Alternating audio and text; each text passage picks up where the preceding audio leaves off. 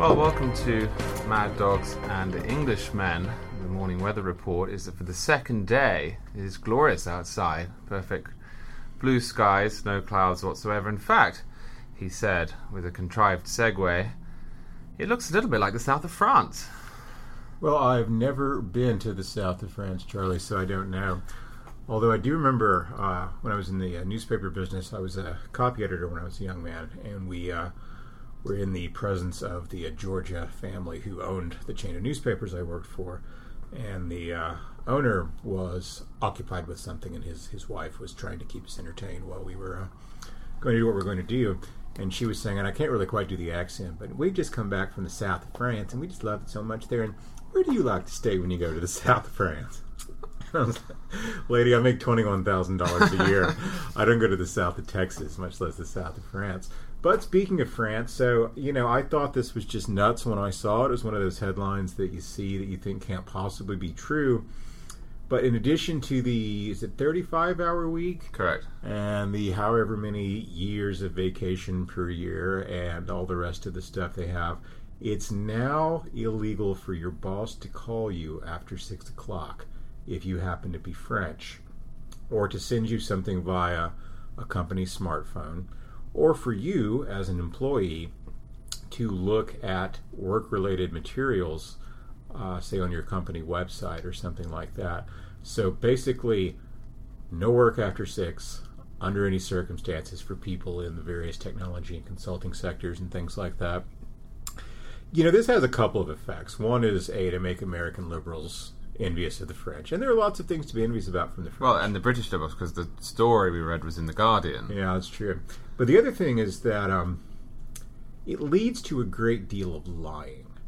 If you look at uh, at the European uh, productivity per work hour numbers, and you compare them, you know, country for country, the British, the Swiss, the Germans, the French are way off the charts there it's this weird outlier where French productivity per man hour is just absurdly high. Now, either the French are really, really working uh, just amazingly efficiently, or they lie about how many hours they work because there's a law that says you have to can only work X, and sometimes work takes more than that. So um, while there are certainly things to admire, I think about the French. I always my favorite thing about the French they never apologize for being French. They like their language, they like their culture, they like their food, they like their civilization, and God bless them for that. And even though I'm a libertarian, even things like the Academy sort of appeals to the right winger in me, uh, in a sense, because if you read oh American literature and journalism or listen to American television, you really wish there were an academy here to make people use the, the language correctly. But I think you know, I think we need to adopt this at National Review here because every now and then you know, I get an email from Lowry at ten o'clock saying, "Hey, could you XYZ comment on this?" I'm going to say, you know, "Vive la France, Rich." well, the, the French sometimes the reliance upon unions and, and labor regulations can yield some interesting outcomes. My favorite ever French story was a few years ago. The French equivalent of sort of national SWAT team, I suppose, this armed police unit, had it written into the their yeah, had it written into their contracts, these are armed police, that they were not to be deprived of their lunchtime drinks. In other words, the very people. You mean drink drinks? I mean alcoholic drinks. Yeah. so the very people on whom the French state relies, should there be some sort of terrorist attack or hostage situation, uh, had it written in to the rules that they could have two glasses of wine at lunchtime. So instead of a two martini lunch, it's a two Bordeaux lunch, and God knows how many rounds of ammo. Right now, if the if the SWAT teams are are abiding by those rules, goodness knows what journalists in France could have legal recourse to allow. Now we do have here at National Review in the in the kitchen here the world's saddest bar.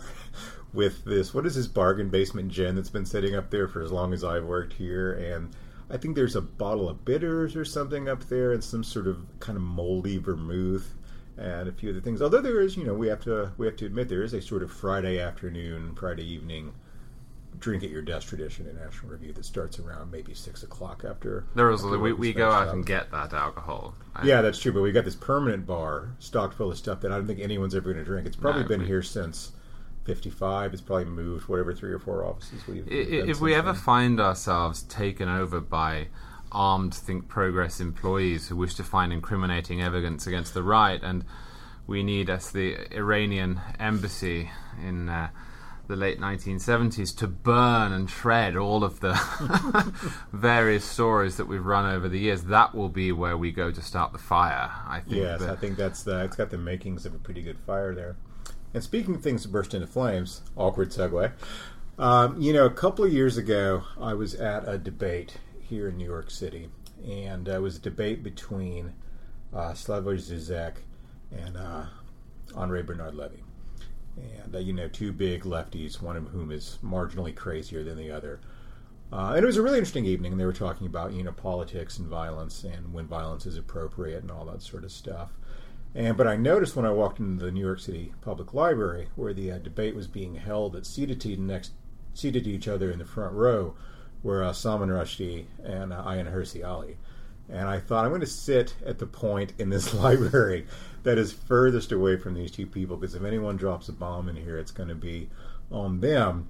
So both, you know, brave if sometimes over the top people in their way. I like Rushdie's novels a lot. I think he's personally a little bit annoying, although not as annoying as he was like in his hanging out with Bono phase, which was which was pretty bad. But the man's a, hell of a novelist. Ali is someone whose uh, whose work I've admired in many ways. And she was supposed to speak, where was it, Brandeis University? That's right. and she got uninvited to speak at Brandeis University because she apparently has said unflattering things about Muslims over the course of her life, which took Brandeis by surprise. Now, as far as I know, no one in the world knows her name for any other reason than the fact that she's a very trenchant critic of Islamic society. So, what do you make of all that?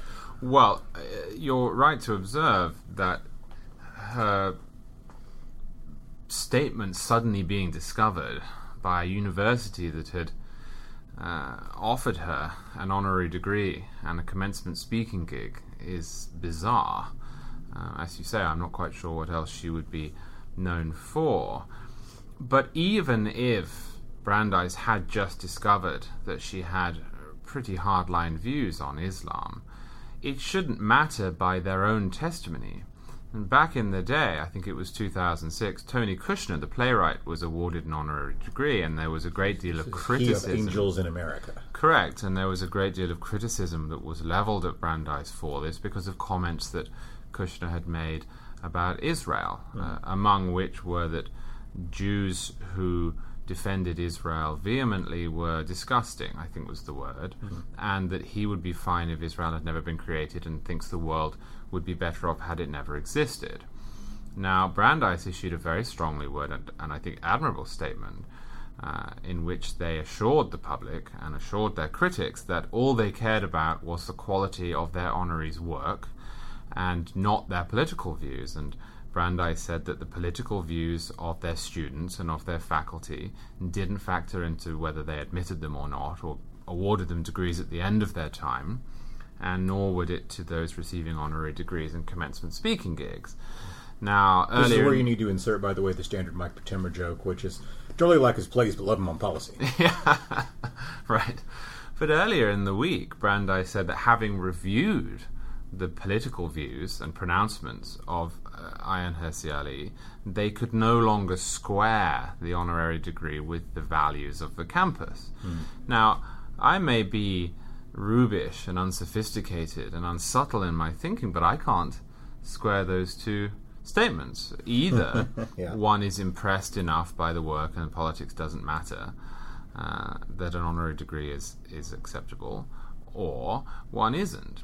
And in the case of Brandeis, they seem, funnily enough, when the target of the criticism was Islam and not uh, Judaism or Israel, to have changed their mind. It would be much better had they come out, contemptible as it would be, much better if they had just said, well, we don't like her views, or well, we've given in to the pressure, or well, our faculty don't like her, or the students don't like her, or we think the CAIR uh, is more important than is our commitment to free speech. So, uh, whether or not they were surprised shouldn't really have mattered. Why I think this matters, other than a, a general commitment to free expression, is this. Uh, Ayaan Hirsi Ali is known for defending women's rights. Uh, she left Somalia, uh, having been subjected to genital mutilation and to a proposed forced marriage, and she fled to Holland. In Holland, she became a member of parliament and an academic, and she also wrote a film that aimed to show the public what she'd been through in Somalia. For making and releasing that film, the director Theo van Gogh was executed in the street by an Islamic terrorist uh, who tried to cut Van Gogh's head off, and before leaving him dead, uh, pinned to his corpse a threat to kill Ali as well. Uh, she then fled to the United States, uh, where she has been not in hiding. Uh, I'm sure she's protected, but not in hiding, but has founded an organization that seeks to protect women from theocracy. Now, on paper, one would expect this to have been greatly admired by the buzzwords and privileged crowd. But of course, she's made inflammatory remarks against Islam. Mm. And Islam is a religion that is largely adhered to by poor and dark people who are have been targeted of late by white people for their support of international terrorism and so on and so forth. And so this seems to confuse the leftist mind and put the cat among the hierarchy of victims. So we've seen the preposterous and obnoxious sight of a woman who has sided with the weakest people probably in the world, is the women in Islamic cultures, being hounded out of a speaking gig and an honorary degree because she criticized the religion that tried twice to oppress and to literally kill her. Stimulate man. You know, if you know what the headline would have read if this had been a different thing, where she had, if she had criticized, say, Catholicism and had been disinvited from Notre Dame, it would be, you know, Catholic institution represses woman of color. You know, that's what the uh, what the headline would have said. You know, you're just reminding me of something um, because we're talking about theocracy and such things. One of the things I hate in life, I hate a lot of things. Let's face it, I'm pretty much driven by hate. It's why I get out of bed in the morning. but um, one of the things I hate in life is the term religious fundamentalist because it matters a whole lot which religion you're talking about. You know, if you're a fundamentalist Quaker, not really such a problem for the world. Uh, you know, I mean, fundamentalist Mormons maybe where they're actually kind of crazy back in the day, but your modern fundamentalist Mormon is, you know, going to be very polite to you and uh, and possibly give you a job. Uh, you know, you're fundamentalist Methodist, not such a problem.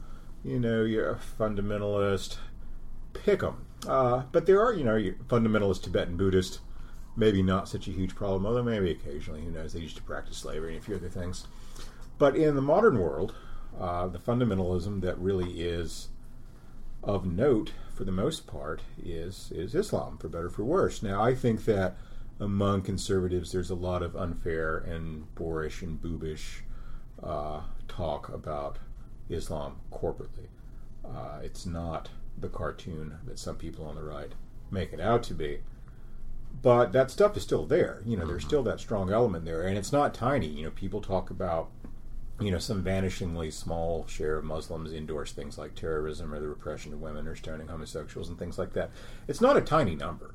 Uh, it's not sixty percent, but it's not you know one half of one percent either. And I remember being sort of stopped uh, in my tracks when I was young and I was working at the uh, newspaper in India, and uh, I was speaking with a guy who was a member of one of these sort of angry Hindu nationalist parties. And, you know, fundamentalist Hindus really aren't too much trouble for the world usually either. Well, fundamentalist uh, Sikhs are probably the, the ideal, right? Well, don't ask Indira Gandhi about that. But uh, well, that was probably uh, badly stated. Yeah, As a rule, though. Yeah, it's certainly in the modern age, too. Yeah. So, and this fellow was saying, you know, uh, he was very into preserving India's cultural identity as a Hindu country full of Hindu people who believe Hindu things. And someone was complaining to him and said, Well, no, you can't talk that way. You know, we, we have freedom of religion, we have tolerance, we have, you know, a secular constitution. And he said, Right. And we have that because we're a Hindu country full of Hindu people and we're not 85% Muslim. And there certainly is, you know, a point to that. Yes. You know, my uh, experience, you know, India on one side, Pakistan on the other, same people, same history uh, but they developed very different cultures, and part of the culture of Pakistan certainly is this kind of fundamentalist Islam of the sort that keeps Ayaan Hirsi Ali in occasional fear for her life. Right. Now, I shouldn't really say this because it tends to distract from the principled argument. Huh. Uh, whether I like or dislike, agree with or disagree with Ayaan Hirsi Ali is irrelevant to the question of how she's been treated by Brandeis. But I think that at her more bombastic moments, she's wrong. True. Now, she has failed to distinguish between different types of Muslim, and as you say, she's, I wouldn't call it boobish, uh, and I wouldn't be patronizing enough to suggest that she doesn't know what she's saying because of what she's been through, but I think declaring war, and she's made no bones about this, on the entirety of the Islamic world, effectively, uh, is, is a step too far. Um, having said that, uh, I would love to talk to her about it, and I'd love to hear her uh, speak about it. And really, when you look through the litany of complaints and grievances, to quote the famous men of the founding generation that have been leveled at Ayaan Hirsi Ali by her critics, uh, the prevailing argument is we're offended by her. Right. Or she makes me feel uncomfortable. Now, I don't know, I can't speak for anyone else. I don't know why other people went to college or to university, but I know why I went. And it wasn't because I thought that over the course of three years I would have a certain expertise in seven or eight topics or whatever it is that you end up doing. It was because I wanted to meet people who were smarter than I am and to meet tutors who were smarter and better thinkers than I am and to be beaten up, for want of a better word, intellectually by those people. That's what I got at Oxford, and very often I was uncomfortable or offended, or uh, I found what was being said difficult and challenging.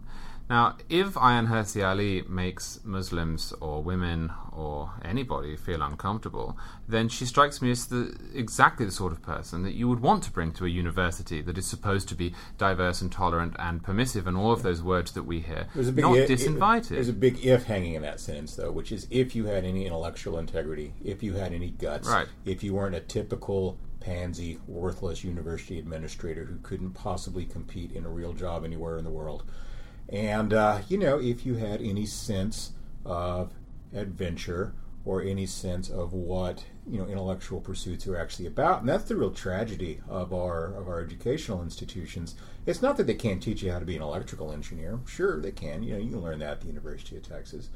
But that they encourage this culture of conformity Right. of timidity of gutlessness and uh, and they don't do anything to uh, to really reinforce the sense that you have specifically at an academic institution, and particularly a fairly elite one like Brandeis, that as intellectuals you have some public responsibilities.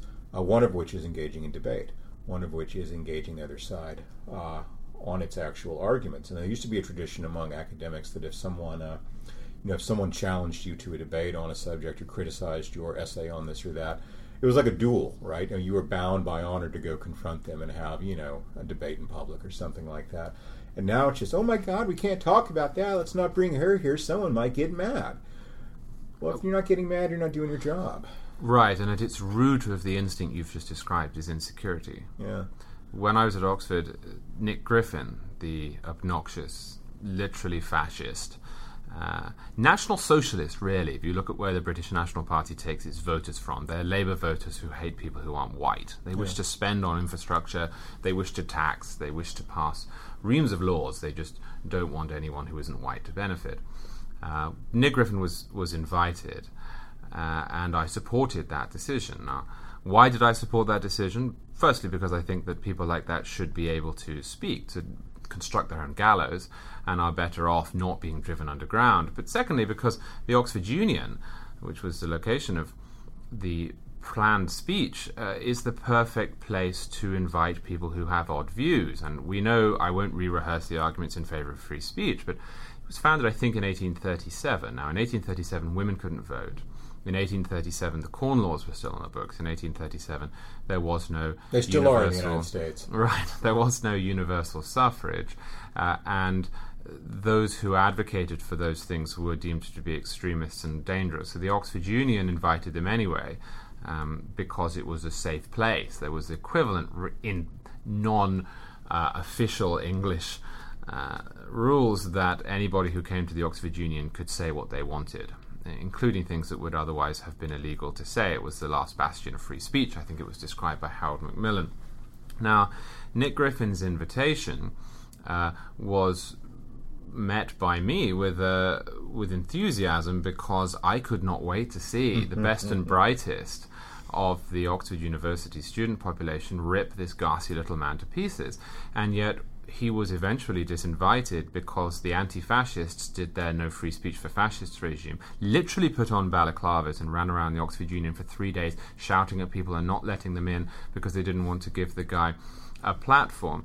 And I went down there one day and asked the ringleaders what they expected to happen. I mean, did they think the Oxford Union holds about 450 people? You would be guaranteed that number, possibly more hanging over the spectators' gallery for someone of that controversial nature. Mm. What did they think was going to happen? Did they think that 450 university students, Oxford University students, would listen to this man speak this risible, silly little man speak and goose step their way out of the chamber. I mean, I'm, I'm making a point through humor, but I'm serious what exactly did they think was going to happen? Their loafers clacking as one on the right. Did they think that the future leaders, and I'm afraid there is a fairly direct link between Oxford University, the Oxford Union, and the British Parliament and British policy? Pretty much a farm league, yeah. Yeah. So did they think that country. we would look back in 30 years, Britain having turned into some white socialist paradise, and date it to the point at which they were exposed to the ill thought out, bigoted views of this silly man. Uh, I don't know. They could never quite account for it, and yet always, as with Ayaan Hirsi Ali, it was we're far too tolerant to tolerate him. I like this idea actually of a future uh, fascist Britain because it just reminds me of one of my favorite uh, Shakespeare film adaptations, which is the Ian McKellen version of Richard III, yeah. which is set in this mythical fascist uh, England. I can imagine sort of you know Patrick Buchanan getting the OBE uh, in that sort of scene, something like that. You know, there used to be a guy. Uh, he's probably still active. His name is Cliff Knechtle, and uh, Cliff is a uh, he's an evangelical preacher, and he's you know very anti-evolution. He's very uh, you know anti-gay and that sort of thing. And Cliff's thing for years, and I met him a number of times when I was in school, was he would just travel from campus to campus all over the country whatever college campuses, and if they had, you know, sort of a, a quora or something like that, an area where people would gather for, uh, you know, speeches and things like that, he would just go and he would stay for however long he felt he needed to, days and days, and just debate anyone who wanted to debate him about right. any subject, you know, about you know his sort of biblical literalism and that sort of thing. And I don't think he ever had permission to do this. No one ever invited him. He just would show up and do it. And uh, though I disagree with the guy on a lot of things, I think his you know his theology is, is pretty bad and his biology is really not very good at all. But um, you know I admire his spirit of this. I will go anywhere, debate anyone on any of the subjects that I actually care about, and we're just going to do it and have it open. And it wasn't always nice, you know, it wasn't always you know gentlemanly, and people would sometimes jeer and that sort of thing. But I think that in the end, it was a really useful kind of thing. And so, as many criticisms as I have of the University of Texas, which I'll never give a dime to in case you guys are listening, at least it's not Brandeis. No. Uh, the Nick Griffins of the world, uh, to your point, were, of course, are, of course, inspired uh, by the likes of Oswald Mosley, the British fascist in the 1930s, who saw himself as a Hitler figure in England, was openly supportive and was brilliantly parodied by P.G. Wodehouse as uh, Spode, Roderick Spode. Yes. The black shorts. Yeah, absolutely.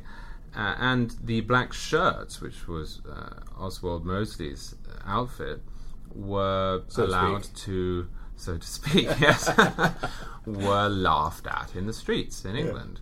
Yeah. Laughter is, of course, the best way of dismissing anyone who is ridiculous, uh, and, and Wodehouse noticed this this too. And I dare say that had uh, the likes of Nick Griffin come to the Oxford Union, he would have been laughed at in equal measure. Uh, people can be trusted to weed out the uh, risible. Yeah, something I always admired about Mel Brooks, which was he was really the, sort of the first person of the, the post-war generation to really say we can make fun of Hitler. You know what we should really do here is laugh. And when he first started doing these Hitler jokes, people were you know can we laugh about that? And I think there was you know some some genuine interest. You actually hit on something. Maybe we should close out on this, but uh, a future topic, which is that when you talk about you know sort of progressivism in terms of the welfare state and social programs and things like that, plus racism, people think that you're nuts they think that you know progressives and racists can never go together. But if you look, you know, throughout certainly European history and British history, and even modern uh, right wing parties in, in, France and places like that, they're mostly welfare statist parties yes. that say we need to preserve our welfare state for the white people who live here and get rid of these foreigners and that sort of thing. Well, the Dixiecrats loved the New Deal. Well, exactly. That's where I was going to go with that, which is that you know we should probably one day you know do a little bit of a talk uh, about that very subject about racism and the New Deal, and uh, being probably you know as close to what you see on the national front and, that sort of thing in the United States as you've probably seen in, in our history. And free speech is linked to the Constitution of the Confederacy, which was a technocratic uh, document and no substitute for the United States Constitution at all, had hideous restrictions on what one could say about slavery. Yeah. It effectively outlawed any speaker who criticized slavery. Yeah. You know, there is no easy historical line, and we we have uh, we joked yesterday about grad school seminars. this is getting close to one as we finish. I had two responses to that. The first one was that people rather liked the grad school seminar, so yeah. we should maybe go into this next time. Uh, and the second one that was that we end abruptly, and we yeah, end I, so I abruptly that, that it's become a bit of a joke. So here is once again that joke.